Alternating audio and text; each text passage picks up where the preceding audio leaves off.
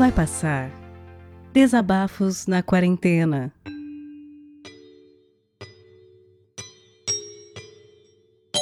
Oi, aqui é a Jéssica e inspirada por uma foto postada pelo Vidani no Instagram sobre família. E não sei se vocês acompanham também, mas essa sexta-feira saiu um Greg News do Gregório do Vivier, muito legal, tem no canal da HBO, falando sobre família e como o brasileiro, é, na sua visão tradicional das coisas, ainda tema um pouquinho em aceitar famílias que sejam diferentes. E o retrato de família do Vidani era ele com o Gabu. Aí eu fiquei pensando, aqui em casa nós somos bem tradicionais, somos eu, meu esposo e nossa filha, e a gente não tem vistas assim de ter mais algum filho. Só que nós temos os nossos animais de estimação e é difícil não encarar eles como como pequenas pequenos serzinhos em desenvolvimento na sua inteligência, porque várias atitudes deles e, e várias pesquisas científicas dizem que os, os animais se assemelham a crianças entre 2 e 3 anos. Claro, dependendo dos animais. Tem papagaios, por exemplo, que são bastante inteligentes, desenvolvem é, cognição de um jeito diferente de um, de um cachorro, de um gatinho. Eu tive duas calopsitas, sendo que a Ita, que foi é, personagem de um podcast lá no Radiofobia, um podcast especial sobre animais de estimação. A Ita faleceu em maio desse ano, com 24 anos. Ela faria 25 anos em setembro. E ela sempre foi muito ranzinza. Então ela tinha uma personalidade, era engraçado, porque ela veio aqui para casa já com 5 anos. É, eu ganhei de um amigo que tinha se mudado e tal, e eu disse, tá, vou, vou ficar com ela. Ele não sabia o que fazer com a calopsita. Ele, por sua vez, tinha herdado a calopsita do seu avô, que tinha falecido. Então, ela ficou comigo porque eu já tinha um, uma outra calopsita, um macho, chamado Por causa dos Cavaleiros do Zodíaco, o Ikki de Fênix. E os dois regulavam de idade, para todos os efeitos, o Oita, porque achavam que ele era macho também. E quem conhece a calopsita pode procurar aí no, no nas imagens do, no Google, se não conhece, elas têm um penachinho. E o Ita tinha esse nome por causa do presidente da época, que se chamava Itamar Franco, que tinha um topete também. Só que a pobre Ita, ao começar a conviver com um macho, mesmo que em gaiolas separadas, se sentiu estimulada nos seus, seus feromônios e começou a botar ovo. Aí nós descobrimos que ela era uma fêmea. O Ike, ele ficava solto e ele respondia, ele se achava meio gente, assim, porque tinha toda uma, uma relação de ele ir lá para casa muito pequenininho. Então, a parte, vamos dizer assim, a, a parte final de ele virar adulto, da papinha na boca, esse tipo de coisa eu ainda fiz. E com isso ele se desenvolveu muito numa, numa visão muito maternal comigo, assim. Eu, ele ele ficava muito meu se tinha outras pessoas junto, assim. Se eu não tava junto, ele era dado com todo mundo. Mas se não, era é tipo uma, um ciúminho, assim, que ele tinha. Já a Ita não era muito de conversa, não. Talvez por ter tido donos anteriores, né? Mas ela, ela demorou a se afeiçoar ali em casa. Mas aí foi. Fomos dando espaço para ela. Tanto é que nos últimos anos ela já ficava com a gaiola aberta. Era um mini viveiro e ela podia entrar e sair a hora que quisesse. Às vezes ela voava para o chão, ficava zanzando. O Ike viveu 21 anos e ela viveu 24. E todos com boa saúde até a reta final. Assim. A Ita morreu dormindo num, num sábado para um domingo aí de maio. Aquele cantinho da gaiola em que ela costumava ficar, ela ficou. Não saiu mais. E claro, e isso faz com que a gente repense assim, esses ciclos dos bichinhos da nossa vida, né? Claro que eu fiquei triste, mas eu tive a oportunidade de ficar com ela e, e a gente partilhou. Eu tenho minha, minha certeza de que a gente fez tudo que, que era sempre possível para deixar ela confortável, deixar ela bem. E tanto é que ela foi soltando aqui dentro de casa e, e com alguma tranquilidade, ficava junto da gente. Isso foi, foi fazendo parte para ela também, dela se sentir bem. E em dezembro, novembro passado, na verdade, nasceu uma ninhada de gatinhos lá na universidade onde eu trabalho. Essa ninhada foi descoberta porque aparentemente a mãe saiu numa ocasião e não voltou mais para a ninhada. Então, início de dezembro de 2019, essa ninhada foi encontrada pelo segurança de um dos prédios porque estava aquela ameação, gatinho com fome fazendo muito barulho. E encontraram então cinco gatinhos, cinco, é, quatro pretinhos e um clarinho, branquinho. Esse branquinho era tão débil que a gente achou que não fosse sobreviver. Ele tinha exatamente a metade do desenvolvimento dos outros.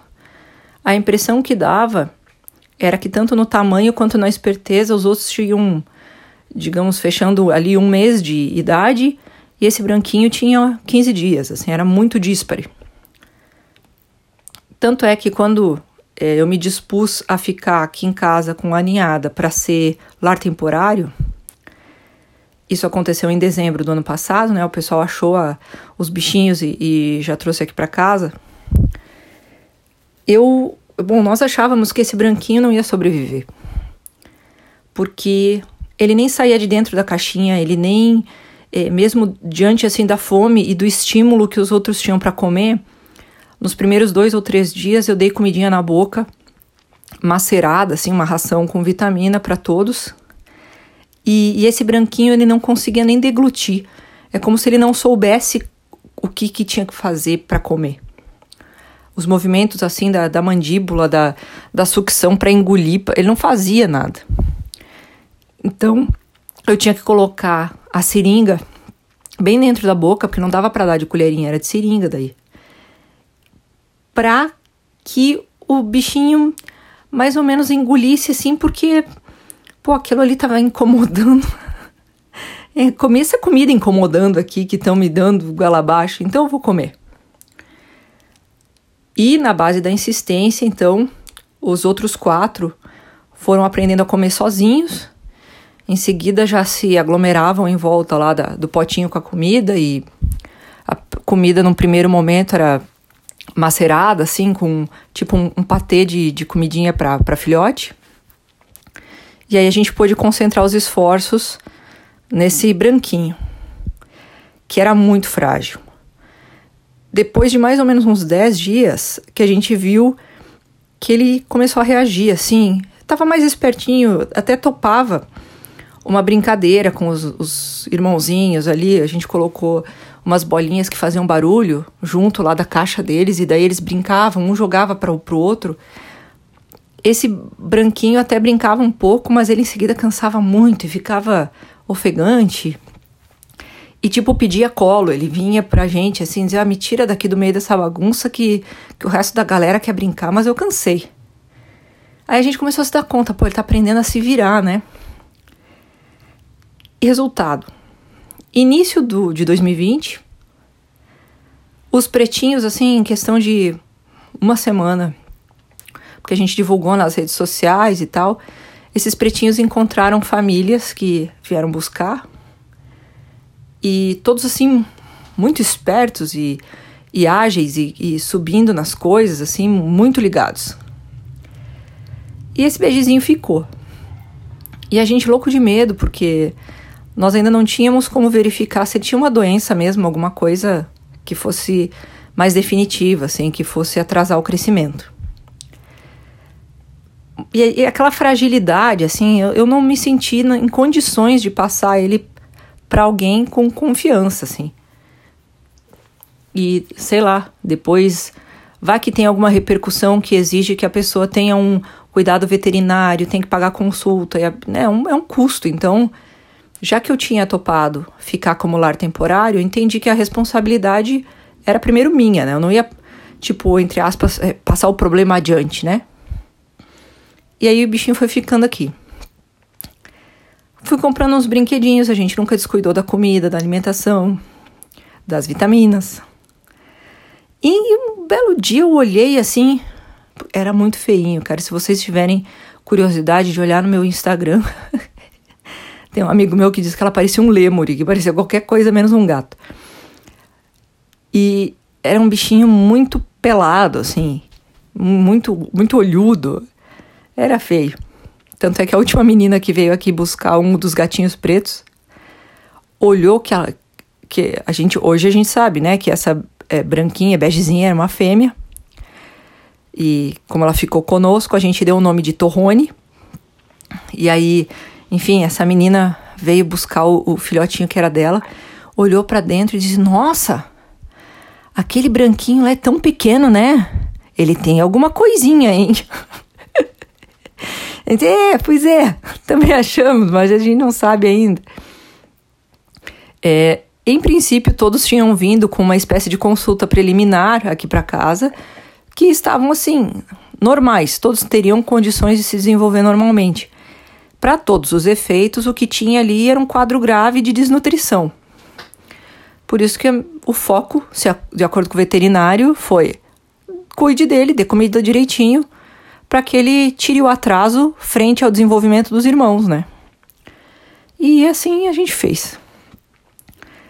E aí, claro, para dar comida na boca, pô, às vezes levava quase uma hora de pinguinho pinguinho. Então a gente ia ver algum filme, um episódio de Mandaloriano, uma coisa assim. A Torrone ficava no meu colo. Eu ficava com um olho no seriado e um olho na, na gatinha ali de dois em dois minutos, três em três minutos, eu conseguia dar mais um pouquinho para ela, mais um ml de, de comida para ela. Ela também não bebia muita água, porque ela não tinha nem vontade de sair do cantinho dela, era como se fosse um cansaço enorme, assim. Então eu fazia a comidinha com água morna para já dar para ela na seringa o que seria a dose de comida e a dose de água, para ela não, não desidratar. E assim foi, muita paciência e tal. E um belo dia eu olho para ela e ela tava com carinha de gato, sabe? Ela tava bonitinha, assim. Parecia que a, até que o formato da cabeça tinha ficado diferente. Como se aquela desnutrição realmente.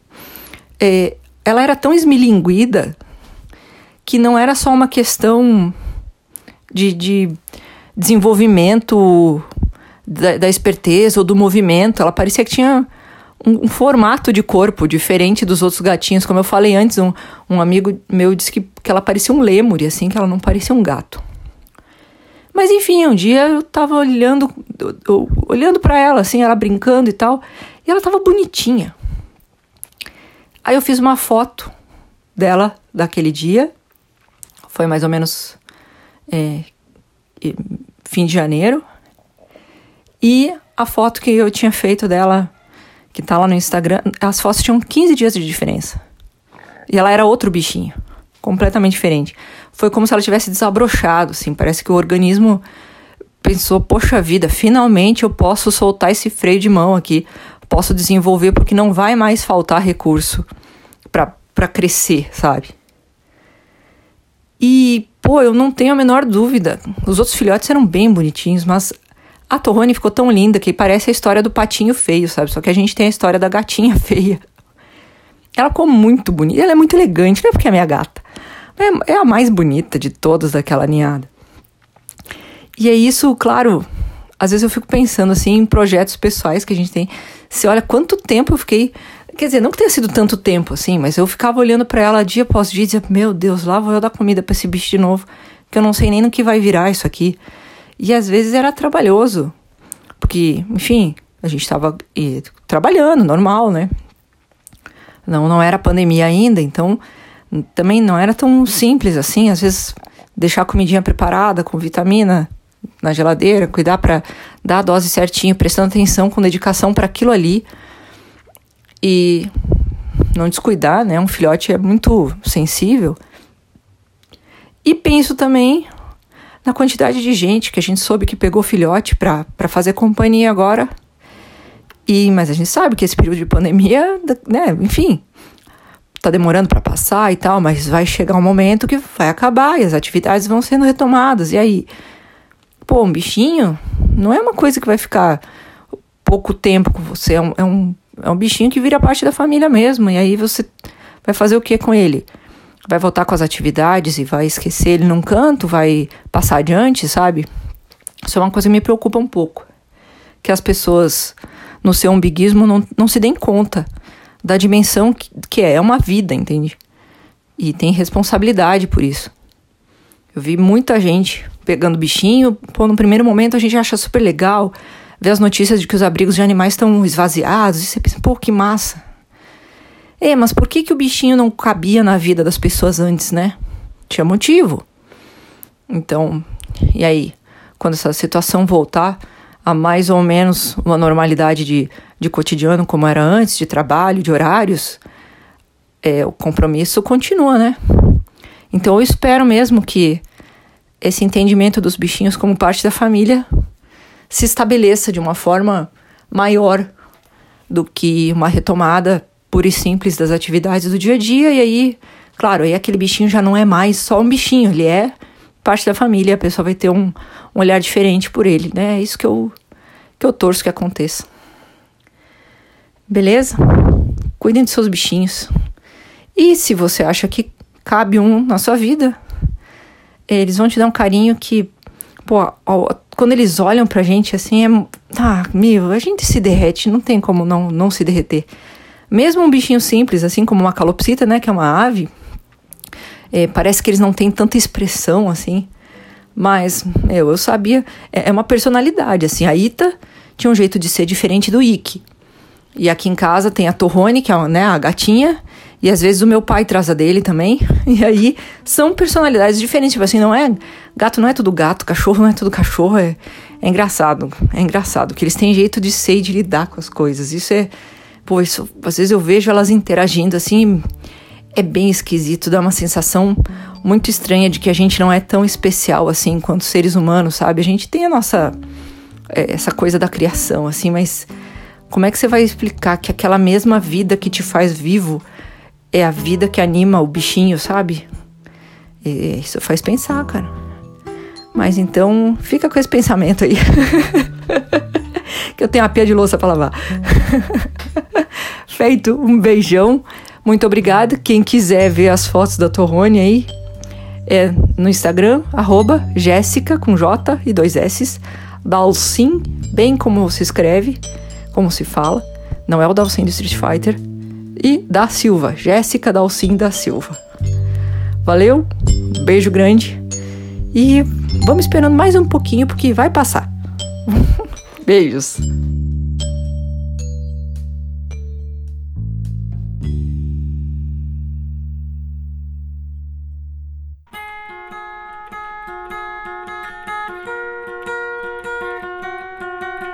Vai Passar Desabafos na Quarentena é um podcast colaborativo. O que quer dizer que você pode participar também. Se você tem um microfone legal, se você tem algo a dizer, entre em contato através do e-mail vaipassarpodcast@gmail.com. O que eu vou te pedir é que o conteúdo tenha cerca de 10, no máximo 15 minutos de duração e que seja enviado já editado. A gente vai ouvir o que você enviou, a gente vai trocar uma ideia com você. Se a gente achar que está numa qualidade legal e o conteúdo é positivo, tá dentro. Rola uma revisão, só para garantir que nenhum engraçadinho vai mandar alguma coisa completamente bizarra e errada para a gente colocar aqui no feed do podcast. A partir daí, a gente vai pegar o conteúdo que você enviar, vai adicionar as vinhetas de abertura e de encerramento e vai publicar aqui no feed do Vai Passar. Esse projeto colaborativo é para que você, ouvinte, e você, produtor, se abracem nesse momento de isolamento. Esse projeto não tem e nem vai ter fins lucrativos e depende de você para continuar. Colabore com a gente enviando seus áudios e também divulgando o podcast para os seus amigos. Confia, vai passar e vai passar logo. É só a gente ficar em casa e fazer a nossa parte.